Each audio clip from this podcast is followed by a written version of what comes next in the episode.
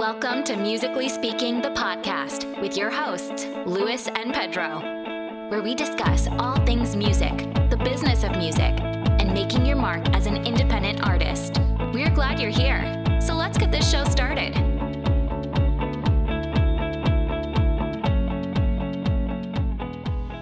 Welcome to another episode of Musically Speaking, the podcast. My name is Luis. And my name is Pedro. Hey, anyone been on MySpace lately? Uh, what was your top eight? Uh, that's uh, that's Tom is still my friend, brother. first of all, I want to know if Tom is still working for MySpace. Where is he, man? Where is Tom? I don't know. And he needs a new picture. Tom, he needs a he needs a new profile pic.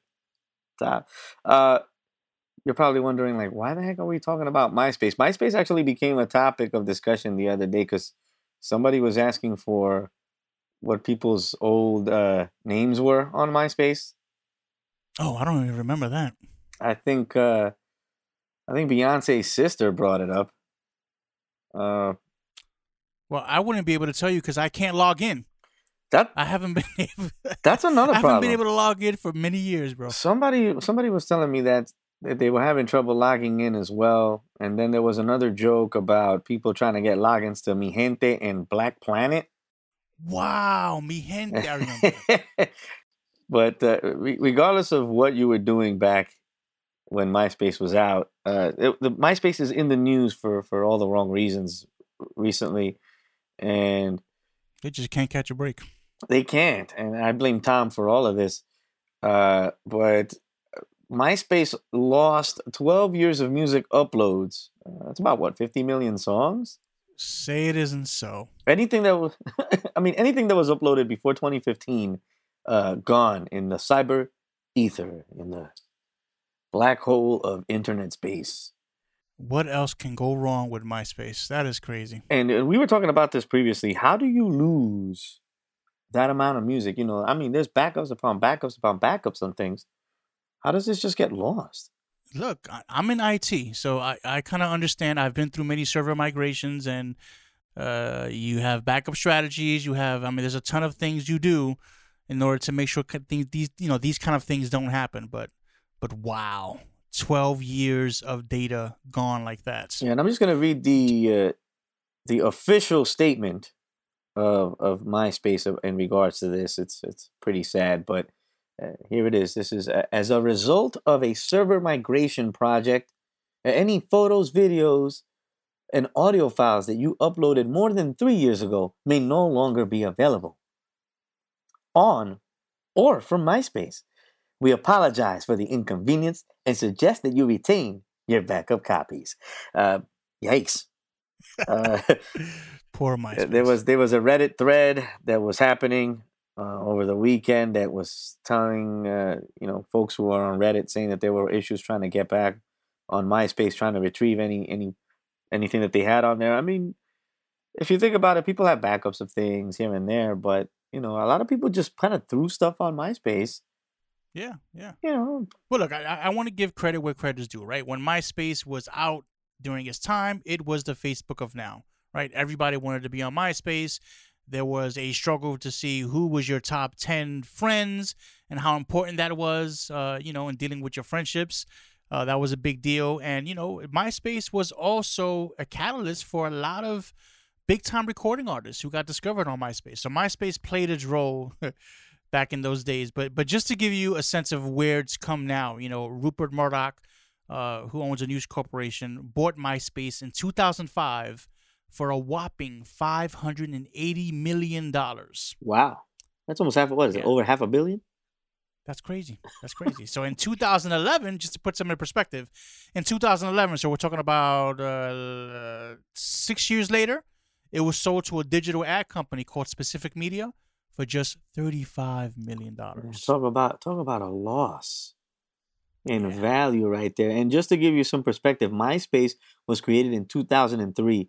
So for Rupert Murdoch to buy it two years after its creation for half a billion dollars, those those people who created it were, were you know they came out like gangbusters.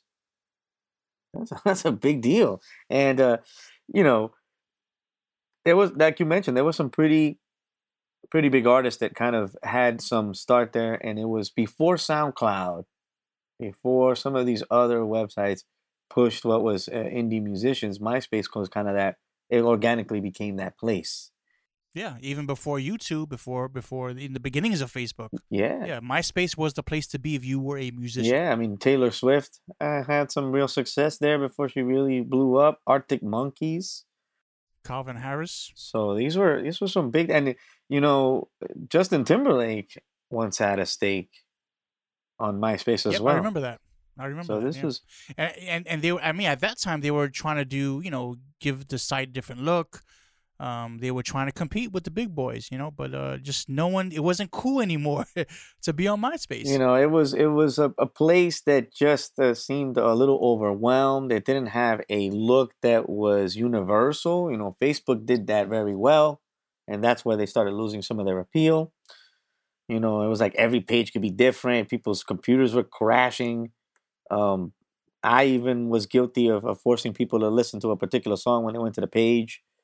Um, it was it was all over the place, and that, that and that was a big problem. But man, that's a lot of music that is gone. Fifty million songs.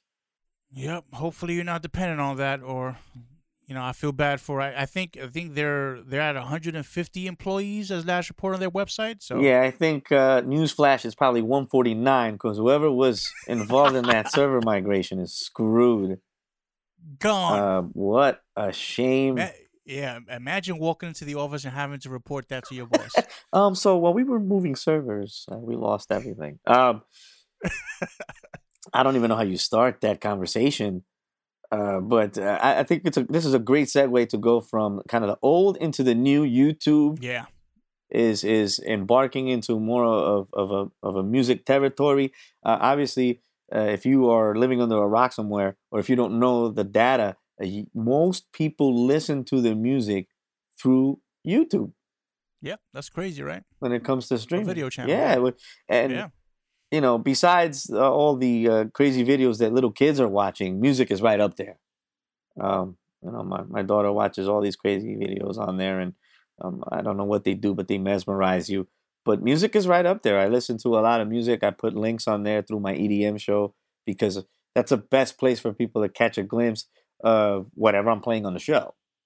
Yeah, for sure. And and quick tip for for uh, recording artists uh, and musicians, you know, if you don't have a music video, work on a lyric video, work on an image video. Get your music on YouTube. You got to meet your fans where they're at. Yes, yes. YouTube is definitely a place where you need to get yourself into because it's a great catalyst and a jumpstart to perhaps getting gaining fans to become paid. And lyric videos are key. Uh, snippets are good, and, and it's a great place to build a brand, which we talk about on other podcasts. As yeah, yeah, for sure. And and just a, a little key, a quick little keynote. CD Baby is one of the biggest uh, music distributors out, you know, on the digital market right now. By default, YouTube is one of their distribution points. So they, you know, if you release some music through CD Baby, you know, you get your music on iTunes, Spotify, Pandora, all the the major players. But they also put your music on YouTube. So they do, uh, you know, YouTube is a big player now. That's a great point, and I wasn't aware of that because I did notice that there were there was music on YouTube, and I'm like, um, where was that coming from? And it's I guess through through CD Baby. So It is, yep. and CD Baby's doing some great things for independent artists as well. They're really catching on to the independent artist craze, and uh, I like to I like to see that. Yeah, and that's a I think that's a whole podcast coming up because I think uh, I mean they're working on a, a music con- the DIY musician conference coming up, um, and they're they're big players in the digital distribution game. So we definitely want to dedicate a show for that. yeah, we'll be chatting about that in more detail. Uh, going back to YouTube Music, uh, they have launched in 13 new markets. So, uh, for those who are kind of, well, what do you mean YouTube Music? Well, YouTube Music Premium subscriptions is something that YouTube has been jumping on. And basically, what that does is it gives you another outlet to listen to your music, obviously, commercial free, you know, no ads. You'll get to do a lot more creativity and, and setting up your playlist and things like that the way you want. Obviously, you get more access to all kinds of music. So they've been slowly getting their feet wet in that regard, and they've been launching little by little. in all these countries. YouTube is already a big deal all over the world. Obviously, YouTube owned by Google.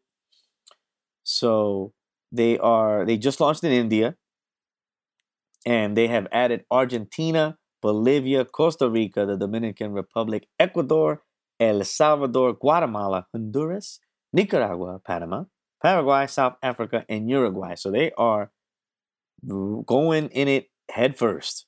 International, baby. And, and that is a big deal because, in in my perspective, YouTube Music is a place where where you can hear pretty much anything. But being involved in those specific countries and putting yourself out there and having uh, those uh, those launches gives an opportunity to, for artists in those countries to really embrace YouTube music. Yeah, that's a good point.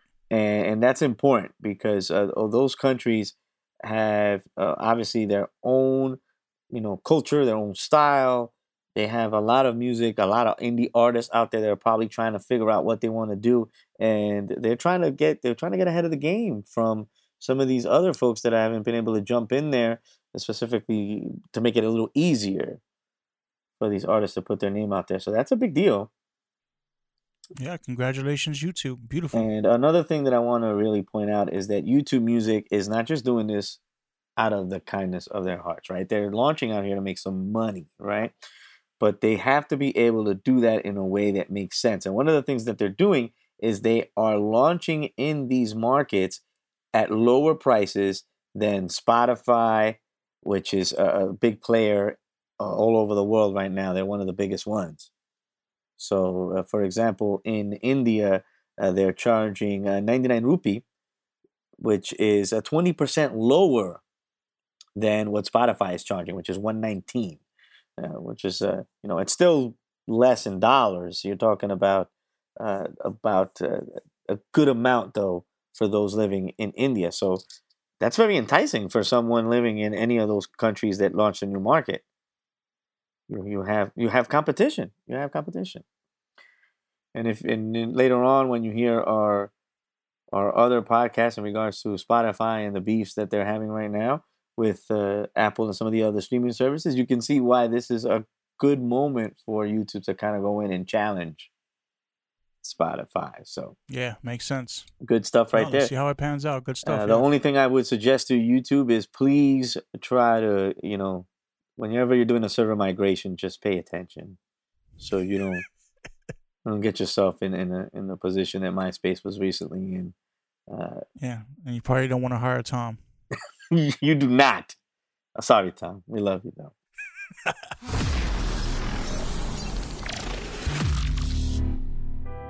Music, books, podcasts, articles, just the good stuff. From their library to yours.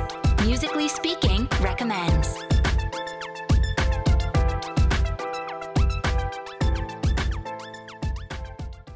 All right, we wanted to recommend a great movie, man, a great music movie at that, that really uh, surprised a lot of folks and they've garnered some major awards not only as for acting but for for for best picture.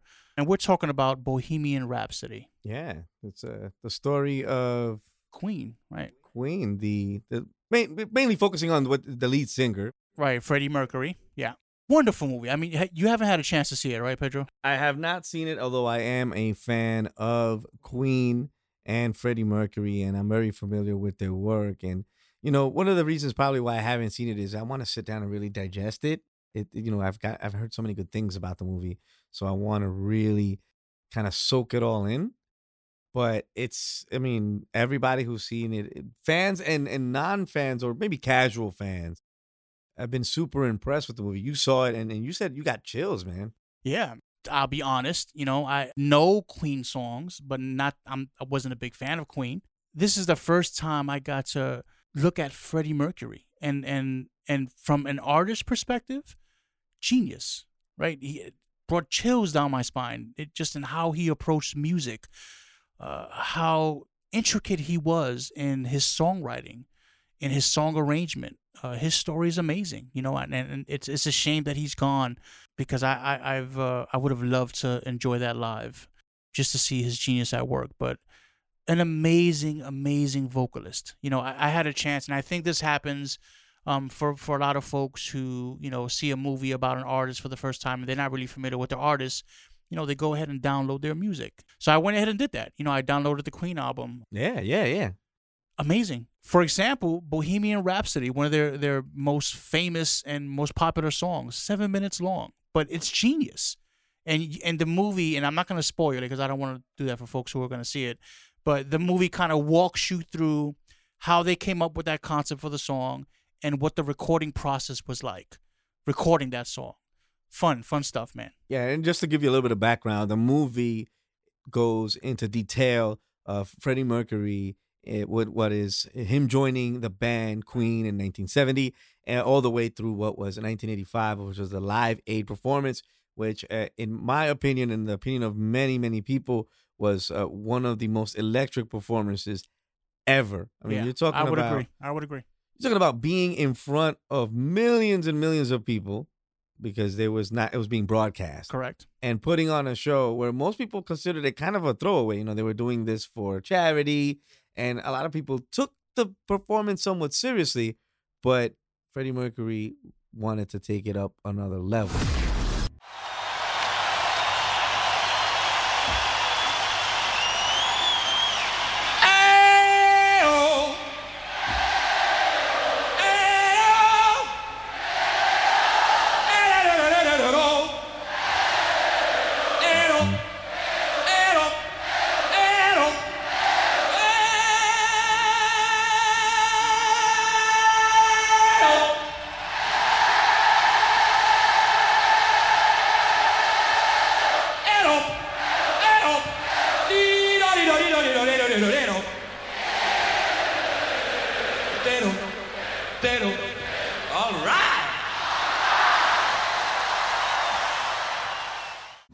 Not only that, they weren't together for a long time. They were on what was a pretty much a hiatus. Right. You know, Freddie Mercury was doing work with, with other people, and they were kind of, you know, time somewhat had passed them by. They, we didn't, you know, Queen didn't know what to do at this point. And uh, I'm just very familiar with their work, and and kind of I remember that point, and that highlighted what people were like, oh my God, this is this is what Queen is all about. And this movie does that again, probably a little bit of almost a generation later. But there's a lot of movies that can do this if done right. Right. And uh, other examples of movies like this that really capture the essence of the artist is uh, the Ray Charles biopic, which I've, you know, Jamie Foxx won an Oscar for. For sure. Yeah. Uh, you know, uh, Walk the Line by Johnny Cash. I mean, when I heard those, I was familiar with those artists. right. But they made you want to, hey, let me go listen to this. Yeah, Yeah. and and for all you aspiring actors out there, you want to win an Oscar, being a biopic, but uh, uh, but no, in all seriousness, Bohemian Rhapsody uh, really captured the essence of what was Freddie Mercury, and, and it was not, it could not be possible without the excellent acting of Rami Malek. Oh my God, he was so convincing, just so genuine.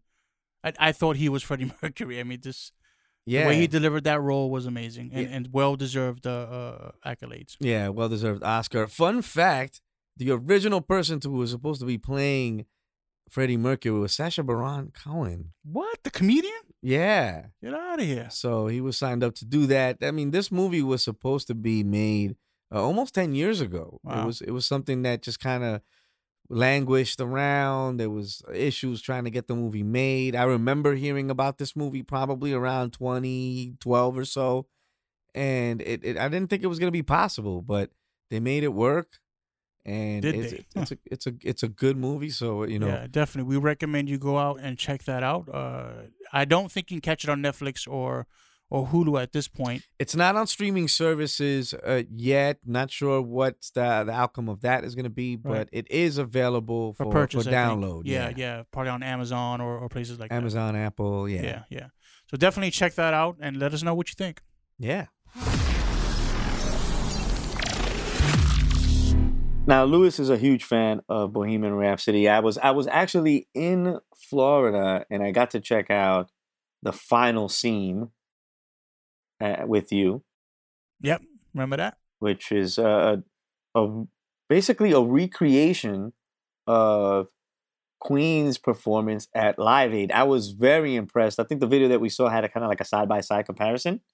Yep, yep, from the movie and the actual uh, footage. and yeah, that it was, was wonderful. That was very very impressive. I was very impressed by that. I still haven't seen the movie. Please, uh, don't don't be mad at me. But uh, you know, we we you know we heard the recommendation, and there's already rumors. I don't know how true these are, but it when a rumor gains enough traction that you have uh, the publicist of the producer saying that wait, wait, wait what's going on here you know that uh, there's there's probably some truth to it and basically uh, a director of several queen's music videos said that there was a, a possible sequel being discussed about uh, life after live aid and you know there's a lot of denials about this uh, with good reason. You know, you don't want to put something out there when this movie just came out. You know, tainting what could possibly be a, still a pretty good run. But you know, I mean, let, let's let's be realistic here. This movie made eight hundred and seventy-five million dollars plus. Was nominated for Best Picture, won four Oscars. so, Yeah, uh, when when there's a cash cow, there's a cash cow yeah, yeah. and you know the band and the management eh, I, I i'm pretty sure that the idea was brought up and brian may who's the band's guitarist hinted at a sequel because he said that there might be more to the story and that they said that live aid was a good kind of ending point for the particular movie that they did but that there might be more to it i you know i don't know lewis i, I think that after Live Aid, there's not really much to discuss in terms of Queen. Yeah, I've always yeah I've always thought that that's where they ended.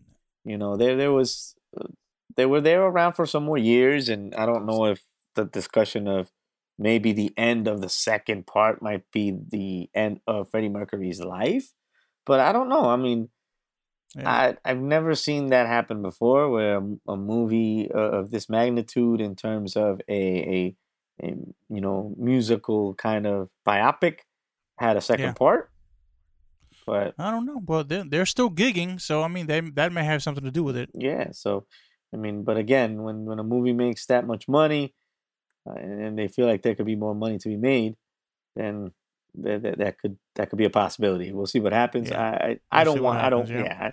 I, I don't know. I don't. I don't. I don't feel like that's necessary. Yeah, some things sometimes should be just left alone. But we'll see.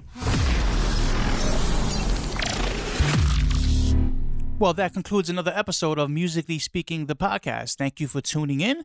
Please visit us at www.musicallyspeakingpodcast.com for show notes, information on past episodes. Please be sure to share, like, leave us a review, and let us know what you think. We'll catch you on the next one. Thank you for tuning in to Musically Speaking with your hosts, Lewis and Pedro. Be sure to visit musicallyspeakingpodcast.com for show notes share with a friend. Till next time.